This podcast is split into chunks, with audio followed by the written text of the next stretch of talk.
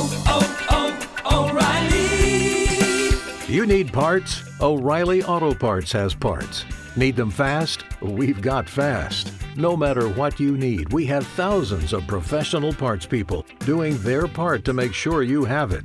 Product availability. Just one part that makes O'Reilly stand apart. The professional parts people. oh,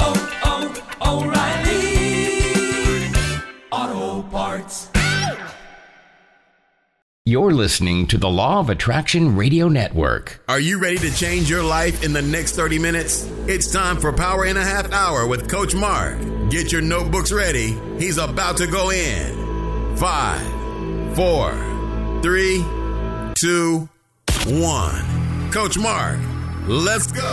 Thanks for tuning in. Thanks for tuning in. This is Coach Mark, and you're listening to Power and a Half Hour. In the next 30 minutes, we're going to learn the tips, tricks, and techniques of who? The rich and the super duper successful. So, the quote that we're going to start today's show with is I start early and I stay late, day after day, day after day, year after year. It took me 17 years and 114 days to become an overnight success. And that's from world famous football or soccer player Lionel Messi. The title of today's show is Overnight Success Takes About 15 years. It may even take longer than that. A lot of times we see people become successful and it seems like they became successful overnight, but it took them years and years and years to be able to put themselves in a position to get to the level where they are at right now. All right. I want to thank everyone for listening. Want to remind you if you want to go back and re listen to this or any of the previous shows, you can go to my website, www.powerhh.com. If we're not friends on Facebook, my name on Facebook is Mark Starr. That's M A R K S T A R R. On Instagram and Twitter, it's at Coach Mark Speaks.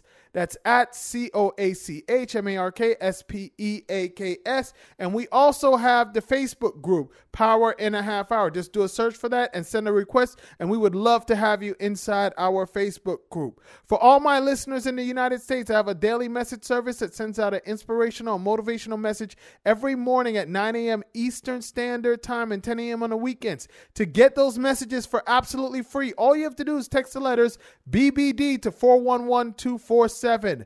That's B as in boy, B as in boy, D as in dog to 411247. And if you have not had the opportunity to download my book, you can download it for free at www.repeataftermebook.com. We have an absolutely amazing show today, so let's go ahead and get started. Profile number one Gordon and Carol Segal. Now, Gordon and Carol met while attending Northwestern University. After Gordon graduated, he moved to New York to work in the restaurant business for six months, but he didn't make enough to live on, so he moved back to Chicago and went into real estate. Carol became a first grade school teacher and they got married in June 1961. Now, before they got married, they set up their gift registry at Marshall Field, but the things that they liked were too expensive for their friends and family. The couple ended up going to the Caribbean for their honeymoon and they found a couple of stores in the Virgin Islands with Scandinavian designs and good prices. After they came back from their honeymoon, while washing some dishes, Gordon said to Carol, There's got to be other young couples with good taste and no money like us. Why don't we open up a store? Carol thought it was a good idea, so they spoke with the Scandinavian trade commissioners in Chicago who would bring them all the catalogs. They also got samples from traveling salesmen. Now, at the time, both of them were 23 years old. They knew absolutely nothing about retail. The only experience they had was Gordon had taken a few accounting and finance classes while in college and worked at his dad's restaurant, and Carol loved to entertain and had a great sense of design. They figured that they would need $20,000 to get started. The couple had $10,000 from savings and money they received from their wedding. Gordon pitched the idea to anyone that he could, but no one was interested. He told them that for $10,000 they could own half of a great idea, but no one took him up on his offer. Gordon's dad finally lent them $7,000, so they had $17,000, and on December 7th, 1962, they opened their first store. They opened their store in an old elevator factory in Chicago's Old Town. They couldn't afford new plaster for the walls and fixtures, so they bought lumber to put on the walls to make them clean and put nails on them to hang things on. They couldn't afford to redo the floors, so they hand sanded the floors themselves. Now, some of the items that they sold were from Sweden and in new pine crates, so Carol flipped them and made them display fixtures. Some of the other items that they got came in barrels from France and they used those as well. Now, while Carol was setting up, a woman walked in the store and asked what she was going to name the store. The woman suggested the name Barrel and Crate since they used many barrels and crates to display the items. Carol told Gordon that she liked the name Crate and Barrel, and that became the name of their store. When they finally opened, they forgot to buy a cash register, so they used a cigar box and would use newspaper to wrap the merchandise. Although they didn't know what they were doing, their philosophy was what do we have to lose? Now, the first month that they opened, they did over $8,000 in sales. They figured that they would do the same amount every month, not realizing that they did that well because Christmas time was the big retail season. Now, after Christmas, sales dropped, and February 1963 was the snowiest month that they had in a long time, and they only did $2,000 in sales. They didn't think that they would survive, but when the springtime came, business picked back up. Now, their first year, they made $96,000. Shortly after their first year, they lost the lease on their property and they would end up moving down the street. In the beginning, they only had one salesperson, but business continued to increase. Six years after opening their first store, they opened their second store. Three years after that, they opened a third store. The couple opened their first store outside of Chicago in 1977, 15 years after opening their first store in Boston, Massachusetts. Now, by 1985, the chain had grown to 17 stores. By March 1995, 10 years later, it opened its first New York location and its 59th location in total. In 1998, they sold the majority stake in the company to a German mail order company so they could have financing to increase its rate of expansion. By 2002, it had grown to over 100 stores and over 135 locations by late 2004. Today, there are over 170 stores in the United States. Crate and Barrel also have stores in Canada, Dubai, Singapore, Peru, and Colombia, and over 7,000 employees. Let's now take a look at some advice from Gordon and Carol. Number one, consistency is key. Keep a consistent style of product. From tabletops to lamps, we're known for clean, contemporary, good value products. Number two, mentor people so you can replicate yourself. We mentor a lot of people and taught them why we loved the business. Now our stores in Dubai and Canada look as fabulous as our stores in Chicago. And number three, practice risk management. Look at products with consumer safety in mind. Whether it's dealing with lead in plates or the dye in pottery, you have to be prepared for the worst. Now, Gordon never wrote a book, but says that if he were to write one and summarize it down to one page, this is what it would say Introduction I'm a store person. I like to surround people with merchandise. I like a feeling of abundance, stacks and stacks of glasses, each one polished so it shines. I like displays so inviting that people want to touch things, to feel the weight of a bowl or brush their fingers across a blanket. I like to charm customers with great salesmanship. It's hard to be a specialty retailer these days. It takes time to fully develop a concept. Let me repeat that. He says it takes time to fully develop a concept. Companies want to grow fast, customers want to shop fast. When everyone is in a hurry, something is lost. Chapter 1 Point of View. The great specialty retailers start from a distinct point of view. Now, keep this in mind for everyone that has a product or something that they are trying to sell. The great specialty retailers start from a distinct point of view. It's a matter of taste and style, and also of how things are priced. Point of view is not just about the products you sell, but also how you present them. A Ralph Lauren store takes the point of view of an English manor house, British but contemporized for American taste. That's very different from Crate and Barrel point of view. Chapter 2 Curtain Time. The store is the stage with the lighting, the music, and the atmosphere. The product is the script.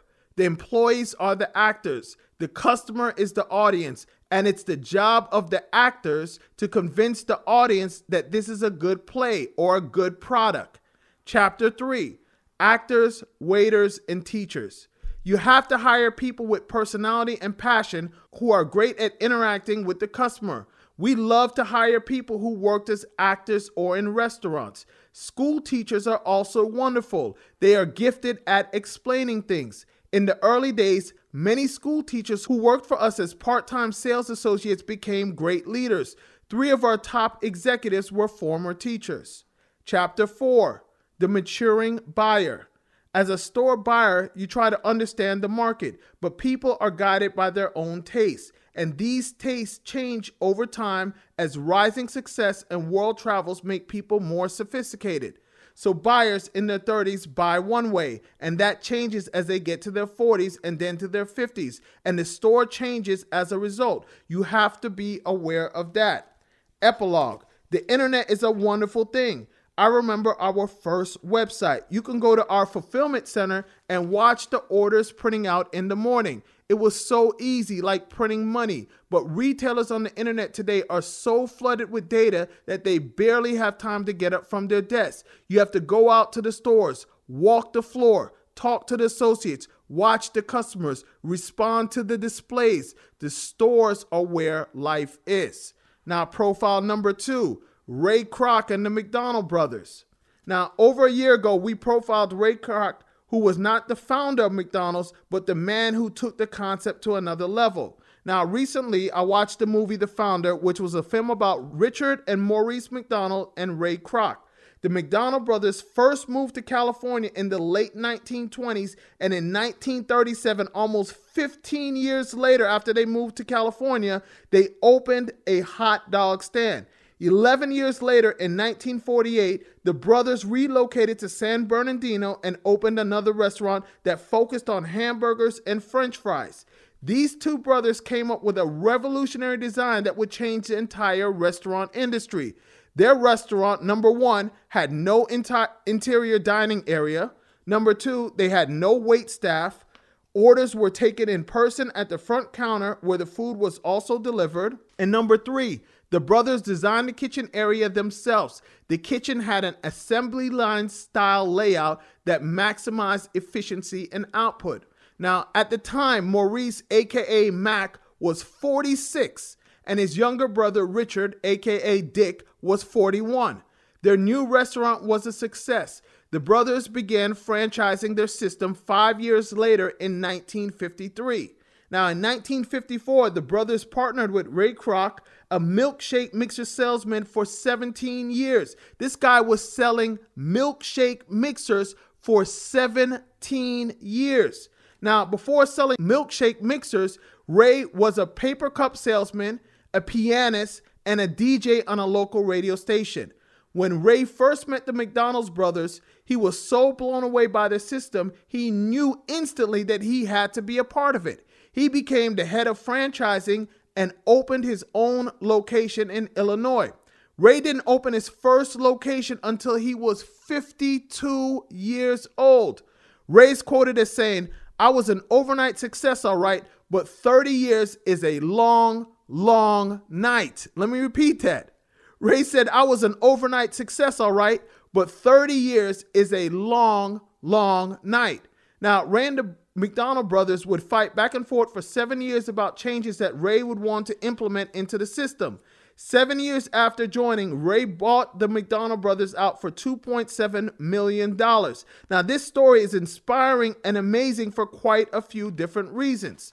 Number one, the McDonald brothers found great success after many years by going against the grain and coming up with an innovative idea that no one at the time was doing. Essentially, they took the Henry Ford concept of the assembly line and applied it to their business.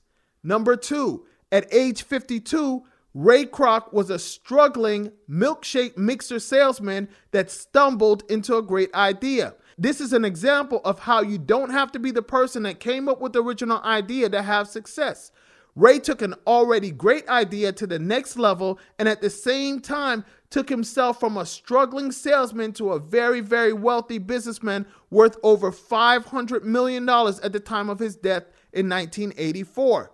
Today, McDonald's has over 36,000 locations all over the world with 375,000 employees. McDonald's does over $24 billion a year in revenue and is worth over $106 billion. Let's now take a look at some lessons on success from Ray Kroc, the former milkshake mixer salesman. Number one, always be on the lookout for opportunities. Now, most entrepreneurs rarely start with a successful idea, but life will always present you with opportunities if you stay open to them. It's not enough to be presented with opportunities. When you receive these opportunities, you have to do something about them and take action. Ray says that the two most important requirements for major success are first, being in the right place at the right time, and second, doing something about it, taking advantage of that opportunity. Number two, have a big vision. While the McDonald brothers only saw a small restaurant business, Ray had much bigger plans in his mind. Without Ray's vision, McDonald's would have never become the business that it is today. When others see limitations, a true leader sees opportunity and possibility. Number three, be a risk taker. Ray says if you're not a risk taker, you should get the heck out of business. Ray feels that not taking any risk deprives you of the opportunity of being successful. When Ray started, he had no idea of what he was doing. He mortgaged his home to fund the business. At the time, the fast food industry was essentially non existent, so he didn't have any examples to follow. But through his perseverance and his willingness to take risks and gamble on himself and his product, he came out on top as one of the most successful entrepreneurs of all time. And number four, you must be persistent. When Ray was still selling milkshake mixers on the road, he would listen to motivational records every night and every morning. He didn't have no iPod, he didn't have no MP3 player. He was playing them on a record player in the hotel rooms that he was staying at as he was on the road traveling selling these milkshake mixers. Now, these records would inspire him to keep going and to never quit. If Ray would have quit, he would have never came across the opportunity to become a part of McDonald's and we would not be talking about him right now. See, we all get all sorts of opportunities, but we have to stay in the game to be able to take advantage of these opportunities. If that man would have quit, he would have never ever found out about the McDonald's brothers because they were way on the other side of the country. Number five, always stay grounded. Ray says it's easy to have principles when you're rich. The important thing is to have principles when you are poor. It's easier to do the right things when we have already become successful, but in order to become successful, you have to develop the right principles and habits when you have nothing. See, he developed the habit of persistence. That's why he was able to get up every single day for 17 years selling milkshake mixers to people that probably didn't even want to buy them. He got rejected over and over and over and over and over and over again, but he didn't quit. Because he didn't quit, he ended up finding the opportunity that would help take him to the next level. Now, the question that I have for a lot of people is how many times have we quit? And if we would have just stood with something long enough, maybe another opportunity that we didn't even see before, right? Or we couldn't have even imagined was there would have presented itself that would that could have taken our lives to the next level. Number 6, love what you do. Ray says that if you work for just money, you'll never make it. But if you love what you're doing and you always put the customer first, success will be yours. Business should always be about what you can provide your customers and how passionate you are about that. If the passion for your business and for your customers is not there, your business will die. And number seven, work hard. Ray says that luck is a dividend of sweat. The more you sweat, the luckier you get. Ray was not afraid to work hard. He realized that he created his own luck by working hard. Selling milkshake mixers door to door across the country is not easy work, but he did it because that's what he had to do. He did that for 17 years. Now, many people feel that once they decide that they want to be successful and work at it for a few weeks, something must be wrong if they don't achieve the success that they desire. It just doesn't happen like that. Then you have others that feel that instant success must be due to either luck, coming from the right family, or knowing the right people, or having the right education. What these people don't realize is that success doesn't come overnight. It comes from years and years of hard work that most time is unseen. Overnight success is a myth. It really doesn't exist. Even though it may seem that someone has had instant success, most times we are unaware of the amount of work that they put in just to be able to have had the opportunity to have a chance at success. Now, an example of this would be the musician that is singing or playing an instrument somewhere. And then, fortunately, they get discovered by the head of a record company that just happens to be passing by.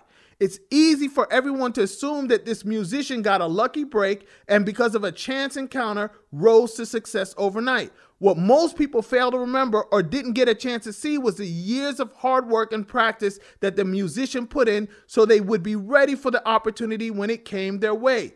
Most people don't see the many times that that musician may have played at the same place with no results. Once we understand this, it becomes easier for us to become more patient and put the required work in to achieve the success that we so desire. Let's now take a look at a few reasons why we need to do away with the myth of overnight success and embrace the slow journey to achievement. Number one, runaway success is very rare. For every story you may hear of someone with instant success, there are thousands of stories that you never hear of of people with opposite results. Number two, Big breaks don't just come out of nowhere. Like I talked about earlier, it takes hundreds, sometimes thousands of efforts to be in a position to take advantage of an opportunity when it finally does come your way. Number three, failure is almost always a stepping stone. Successful people don't get it right instantly, they fail up. Almost every successful person can tell you story after story of failure and rejection. Number four, Success takes more than talent. Now, rarely does someone achieve success on their first try. It was Malcolm Gladwell that said, Practice isn't the thing you do once you're good, it's the thing you do that makes you good. Everyone that is great had more than just talent. They worked extremely hard at cultivating their talent. That's what made them great. Number five, success is a journey, not a destination. Now, when success is achieved instantly, it's never appreciated and is usually meaningless, and usually it doesn't last. What makes success meaningful is the love, sweat, and tears that we put into whatever we are doing day in and day out. Let's now take a look at some entrepreneurs that took many years to become an overnight success. Number one, and there are so many, I could probably list about a hundred of them, but I just picked three examples. Number one, Larry Ellison dropped out of the University of Chicago at age 22 in 1966 and drove his car cross country to California. Larry worked for another company for 11 years before starting his own company that would eventually become Oracle in 1977. The company wouldn't really take off and take on the name of Oracle until 1982, 16 years after he dropped out of school. Larry is currently one of the richest people on the planet with a net worth of over $55 billion. He worked for another company for 11 years before he decided to branch off and start his own company. Now this man is worth $55 billion. Number two, Sir James Dyson, the founder of the Dyson vacuum cleaner. It took him 15 years and all of his savings to develop the bagless vacuum cleaner. He developed 5,126 prototypes that failed first before he discovered the version that would work. Sir James is now worth $4.9 billion. Took this man 15 years to figure out the right prototype that would work for his vacuum cleaner. And number three, Roland Hussey Macy opened four retail store locations between 1843 and 1855 that all failed. Roland learned from the mistakes that he made, and in 1858, 15 years after he opened the first store, he established a new store named R.H. Macy Dry Goods. This is the Macy's department store that we all know of today that has over 700 locations nationwide. All right, well, that's all that we have for today's show. Want to remind you if you ever want to go back and re listen, you can go to the website, www.powerhh.com. Now, I know you have three friends that could have benefited from listening to this show. You got three friends that think that you can become successful in like three days. Oh, man. If only they knew. Tell them about the station that you're listening to this show on so they can go back and re listen to it, or they can go to my website, www.powerhh.com, and go back and re listen to it. And the quote that we're going to end today's show with is Success isn't overnight, it's when every day you get a little better than the day before. It all adds up. And that's from Dwayne The Rock Johnson. The Rock. Thank you much. And until next show. Thanks for listening to Power in a Half Hour with Coach Mark. To listen or re-listen, go to powerinhalfhour.com. Follow Coach Mark on Instagram and Twitter at Coach Mark Speaks. Find Coach Mark on Facebook by searching for Mark Starr. Like our Facebook fan page, Power in a Half Hour, and join our Power in a Half Hour Facebook group. See you next week.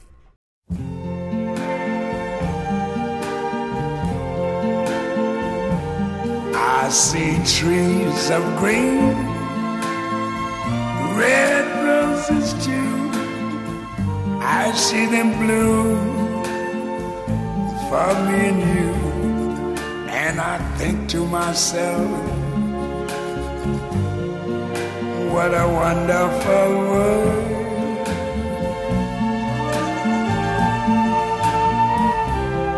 I see skies of blue and clouds of white, bright blessed day, the dark sacred night, and I think to myself, what a wonderful world.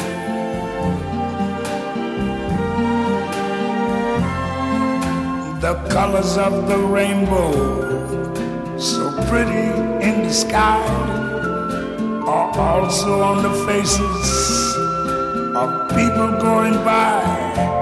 I see friends shaking hands, saying, How do you do?